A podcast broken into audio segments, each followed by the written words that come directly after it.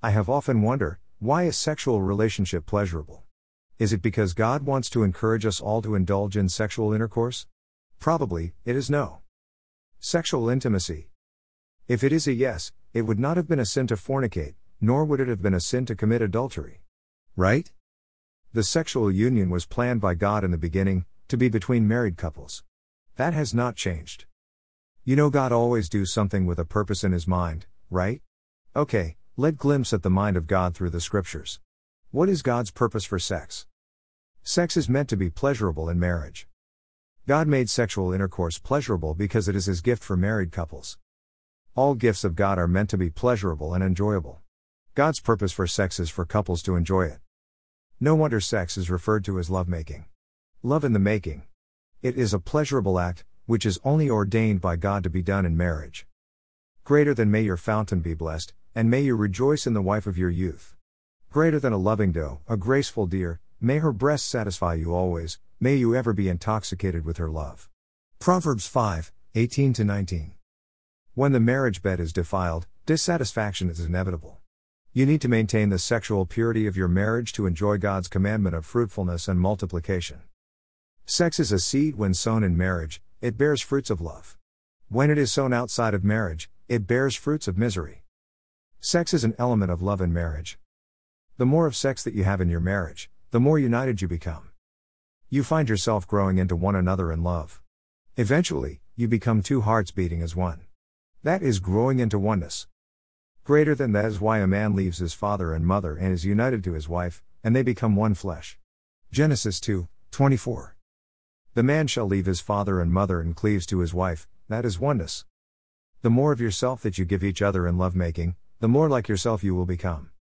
God initiated sex to bring married couples into a unique oneness. Outside of marriage, sex does the opposite, it poisons relationships. Why not?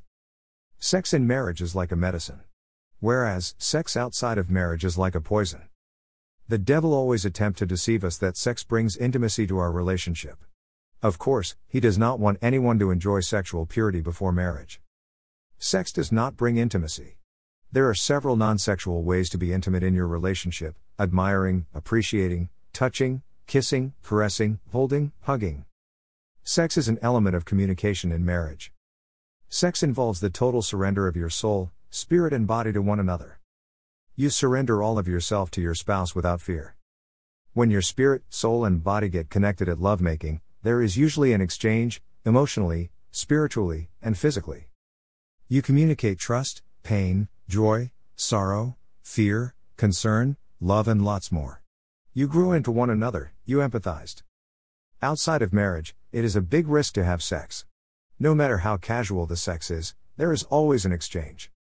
You don't know the kind of spiritual problems, the emotional distress, nor the physical diseases your sexual partner is about to share with you. God is only trying to protect us from these uncertainties when He commanded us to abstain from sexual immorality. Sex is protection in marriage. Not every one of us can abstain from sex forever. Such categories of people are expected to get married, to protect them from sexual temptation. Fornicating and committing adultery is as if you are giving parts of yourself away to a stranger, and those parts became lost forever. Greater than but since sexual immorality is occurring, each man should have sexual relations with his wife, and each woman with her husband. Greater than. Greater than do not deprive each other except perhaps by mutual consent and for a time, so that you may devote yourselves to prayer. Then come together again so that Satan will not tempt you because of your lack of self control. 1 Corinthians 7 2 and 5. Jesus Christ knows how our body works. He had been once housed in a body like our own. He knows our strength and our weakness. When he says couples should not deprive each other of sex unless it is mutually consented to, he has our interest at heart. Sex must not be seen as a weapon in marriage.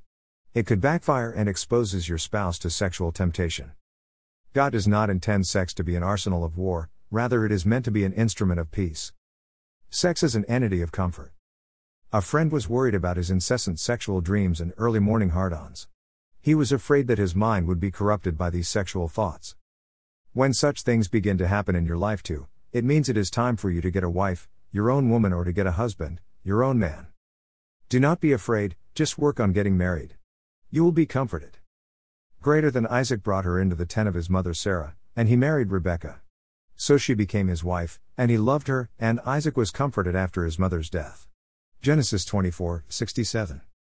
Sexual drives are not an avenue for you to fornicate, nor to indulge yourself in extramarital affairs. Your sexual drives is just an indication that you are human and normal. It means you are full of sexual hormones like everyone else. Sex is a mean of procreation. If sex is not meant to be enjoyable and pleasurable, I wonder how many couples will endeavor to do it. Of course, God designed sex so that we can always look forward to it. We all incline to crave for something that we truly found pleasurable and enjoyable. Greater than God blessed them and said to them, Be fruitful and increase in number, fill the earth and subdue it. Rule over the fish in the sea and the birds in the sky and over every living creature that moves on the ground. Genesis 1 28. God wants us to increase in population, through the procreation, of course. His purpose for us is to dominate the earth and subdue it. To fill the earth by being fruitful and multiply in number. Sex brings about loving children when it is done in the ordinance of marriage. In conclusion, God has procreation in mind when He designs sex for couples. And He wants them to have the pleasure of enjoying His gift. God also wants married couples to be comforted through sex. Many domestic misunderstandings have been settled on matrimonial beds. God's gift of sex is meant for couples to communicate in nonverbal ways and to protect the couples from sexual sins. Greater than do you not know that your bodies are temples of the Holy Spirit, who is in you, whom you have received from God? You are not your own. Greater than you were bought at a price. Therefore honor God with your bodies. 1 Corinthians 6, 19 20. Our body is the temple of the Holy Spirit of God. We must not indulge it in sexual immoralities. According to Matthew 15, 19 20, what defile a man, man and woman, is sexual immorality.